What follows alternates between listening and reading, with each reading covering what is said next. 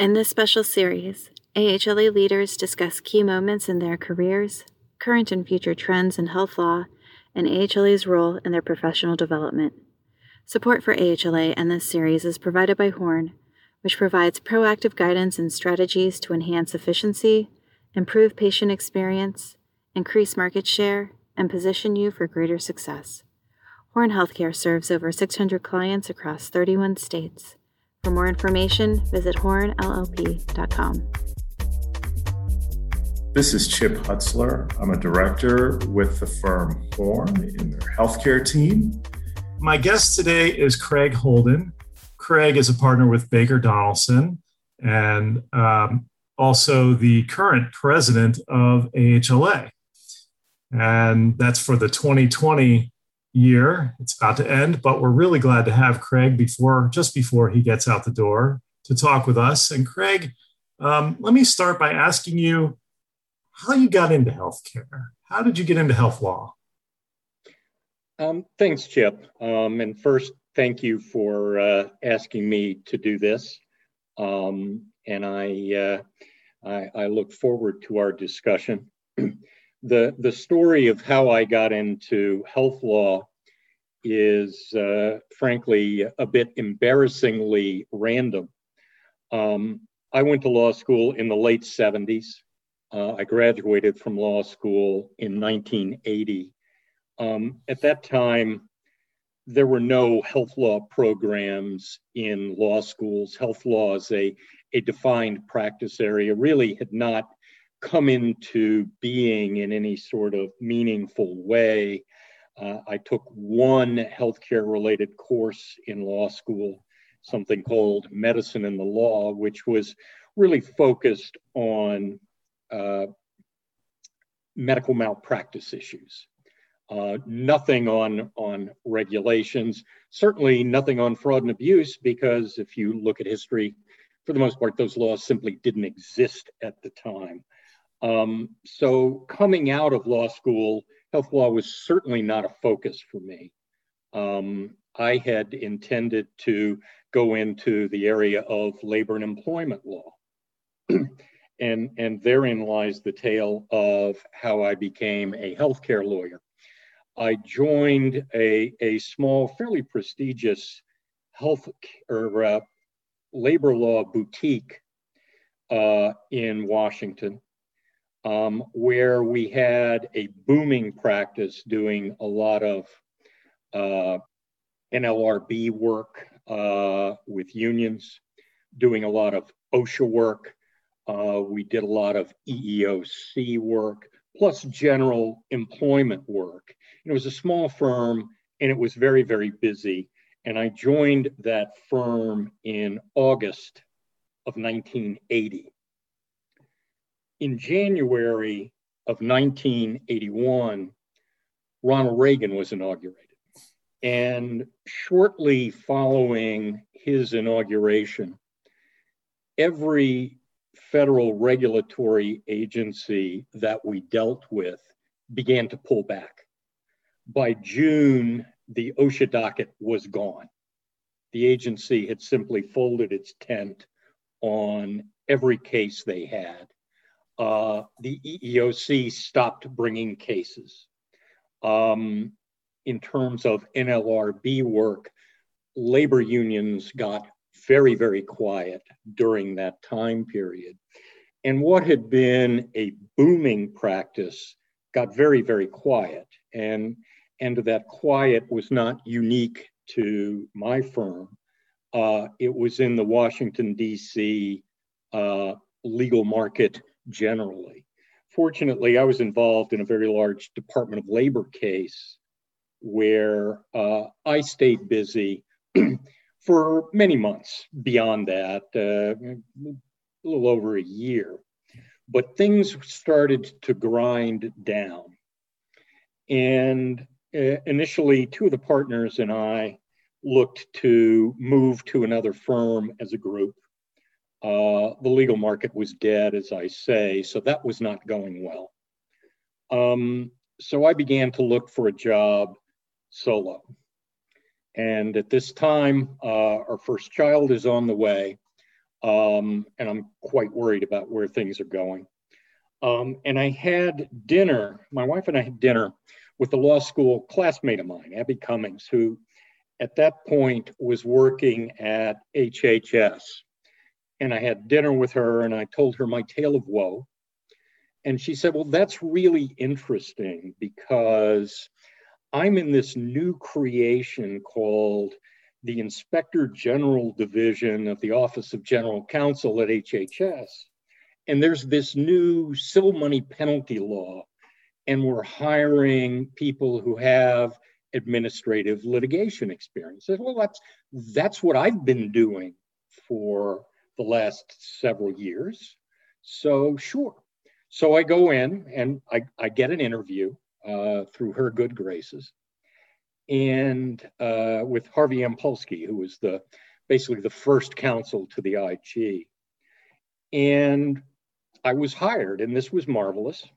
I asked them if they would meet my key criteria at that point with a mortgage and a child on the way. And that was, would they pay me on a regular basis? And they said that they would. So I accepted the job, showed up knowing nothing of health law, knowing nothing of Medicare. And my first day on the job, I literally was reading those little pamphlets you get in the Social Security office. These are your Medicare Part A benefits. These are your Medicare Part B benefits. And until that point, I had no idea there were parts to Medicare. But that was my grand plan to become a healthcare lawyer. I wish I could tell you that I had this well-focused plan that I brilliantly executed to become a health lawyer, but I basically fell into it out of necessity. So was there a key moment later on in your health law career that kind of made you realize, hey, I landed in the right place. Now I'm not wondering, am I in the right place? I am here. What was that? What have been some key moments like that, or one or two in your career? I don't know. I can tell you a specific moment, but I can tell you that office I went into was just the most marvelous incubator for healthcare lawyers. Lou Morris and I started within a few weeks of each other. Lou, who ultimately became counsel to the Inspector General. And it was a small office. I think I might have been lawyer number 10 or 9. And because it was such a small office, and because we were in such a dynamic growth period, I could put my finger on a lot of different things. We were too small to have a lot of specialization. I did litigation. I was a special assistant U.S. attorney, did some criminal stuff. I acted as the IG's basically lobbyist on what became the Patient and Program Protection Act of 1987. And, you know, just got thrown into things where I got to learn all this new stuff, and I could just run with it, even though I was not particularly experienced. Well, no one else was either. So I was like, this is the greatest thing ever, because this is this whole new growing field, and I'm kind of in on it on the ground floor. So it was just a marvelous experience for me. That sounds great. Was there any people that inspired you along the way that you feel like you look back and say, those were some of the reasons I did this or kept going? What made them special, if there are any? That's a good question, and I'll break it into two categories. Harvey M. Polsky, who was basically my boss, was someone who was very supportive and would let me just run with things. And that was just a tremendous opportunity to be involved in a lot of various policy aspects. And, you know, colleagues around me who were peers like Lou were marvelous to work with. And then when it came time that I decided I wanted to try my hand at private practice, I had the benefit of having been on the other side of most of the name healthcare lawyers who were around at that time. And I knew them well and was looking for the right firm to go to. And as I looked and wanted to come out, I knew based on that which firms I was interested in. And I had offers from several, one of them being Oberkaler. As I tell people, my time at the government gave me an uncontrollable urge to go with the lowest bidder. So I went to Oberkaler. And I did that because of the people there. You know, there were a number, I guess most notably, Len Homer and Sandy Toplitsky. You know, Len being one of the real founding fathers of the practice of health law. And both of them were a tremendous opportunity and mentors to me in the sense that I got access to a fascinating client base. And much like Harvey had, I was given the leeway to run while knowing that if I needed support or advice, I could always go to them, which was just a wonderful thing. Yeah. I will tell you one story of Leonard that I've learned that many people who worked for Leonard had, was when I received my first assignment from him, which was probably a week into my tenure, was a subpoena from the government to a hospital client. And he handed it to me. And he said, I want you to handle this. And I looked at it and I said, well, so what are you thinking? How should we approach this? And he looked at me and said, don't mess it up. Actually, that's not an exact quote. Now get out of my office, because that was him. He wanted you to handle things on your own and work it out. And if you could do that, he was just a tremendous mentor, because you could always go talk to him. And he always had your back, but he didn't micromanage you. So it's just a wonderful experience.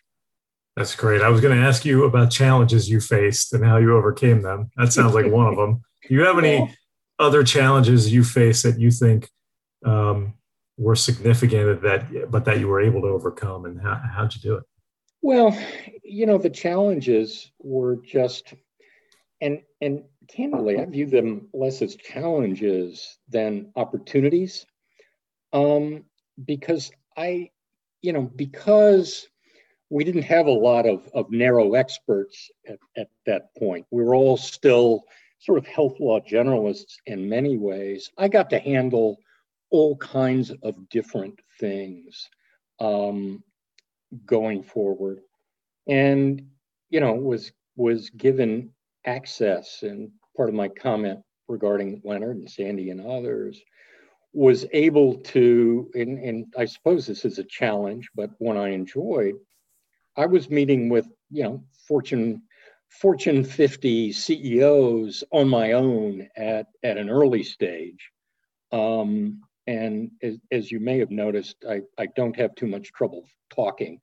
And, you know, I was just able to get those opportunities and run with them. Yeah, we share that fun of talking a lot.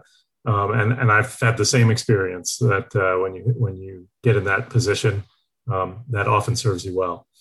So do you have any sort of outlook on where you think health law is going? You've been the president of AHLA for the last year. Obviously, it's been a very challenging time, but also at the same time, a lot of regulations have come out and so on. Where do you see health law going as we head off into the new normal, sort of post-pandemic? It's a very good question. I think what we are going to see is continued development in importance of health law. I don't think that issues of health law are going to go away or be diminished. Quite the contrary. I think the pandemic has done a number of things, some good, most not. It has shown us the importance of public health. And it has shown us the perils of having healthcare coverage tied to employment. And I think we are going to see a lot of development in that area.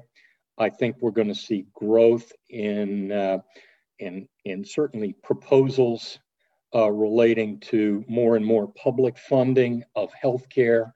The more healthcare is publicly funded, the more regulatory overlay there will be on that. And I anticipate this being a major growth at time for the field of health law. That's great. So one of the great things about being active in AHLA, as we both are, is you get to go to some fun places. Baltimore is certainly a key place for healthcare with CMS, and obviously Washington being right there. But what are your favorite places to go when you're out there doing health law that are not right in your backyard? Well, I have a lot of them.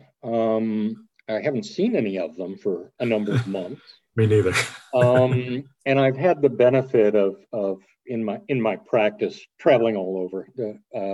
But we can dream right now for a little bit since we've been away from it all for a little while. Well, the practice is a national one. I think my favorite city where I've had a number of cases over the years, San Francisco. Love San Francisco. Love New Orleans. Love Phoenix. I love Vegas in small doses. 3 days tops. That's all I can do. And I've actually had the opportunity to go to all those places from in a professional capacity. Probably the town I've spent the most time in a professional capacity due to representation is Nashville. For obvious reasons, it is the source of a large percentage of the healthcare community in this country. So I've spent a lot of time there. It is a booming city. I know my firm has just moved to new offices there. I hope to actually get to them eventually. But I love all those cities, and I've been very fortunate in my career to be able to travel to many of them. I have a few I can't stand going to, but I won't name them. I didn't want to go there, but I imagine there's a few. So Craig, when you think about AHLA, we have a lot of new health lawyers that have come in over the years since you started, more than we can count. What do you say to them, the ones there that either want to be leaders or that you see as future leaders? What do you recommend they do when they think about this? What wisdom can you give them from your time as a leader that would help them? Well, I'll come at that a couple of ways. One, what advice would I give them just as health law professionals anyway, would be to be flexible. I think if my story tells you anything, it's that you need to be flexible and adapt to the opportunities that present themselves. And second to that, as new regulatory schemes come out, try and become the subject matter expert on them. That's what I did with Stark when it came out. And you make yourself very valuable. And then flowing that into the question of AHLA, the short and simple answer is to get involved and, give of yourself, share the expertise you've gained. Take the opportunities to speak, to write, to be very active in a practice group, and to connect with your fellow members of AHLA. And just be mindful as leadership opportunities present themselves. There are obviously the formal avenues through the call for speakers, call for leaders, and all of that. But also a lot of it is networking and getting to know people. And I urge you to do that if you're a young health law professional.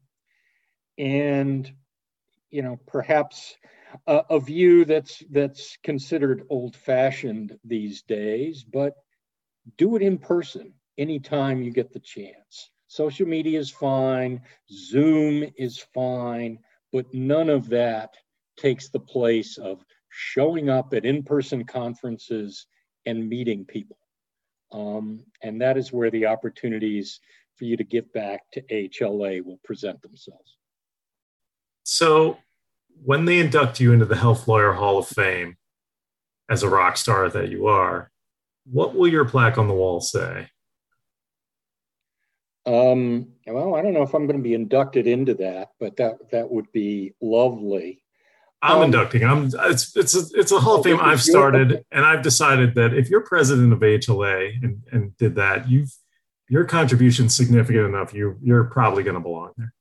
Well, that's very kind. I guess two things. One,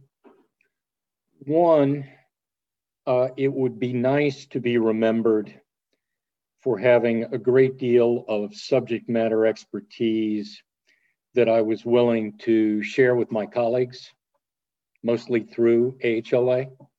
I think all of us in the profession have an obligation to do that. And AHLA has been a marvelous vehicle that has allowed me to do that. The other piece, and I'll wear my fraud and abuse defense hat, is that I would like to be seen as someone who very zealously advocated for their clients, but did so in a way that was candid and respectful of my opponents. I worry that we as a profession are losing the ability to disagree without being disagreeable. And I've tried to avoid that. Can't say it any better than that. Craig Holden, thank you for joining us today. Really great to have you with us. We appreciate it. Great talking to you. Great talking to you, Chip. Thanks. Thank you for listening. If you enjoyed this episode, be sure to subscribe to AHLA Speaking of Health Law wherever you get your podcasts. To learn more about AHLA and the educational resources available to the health law community, visit AmericanHealthLaw.org.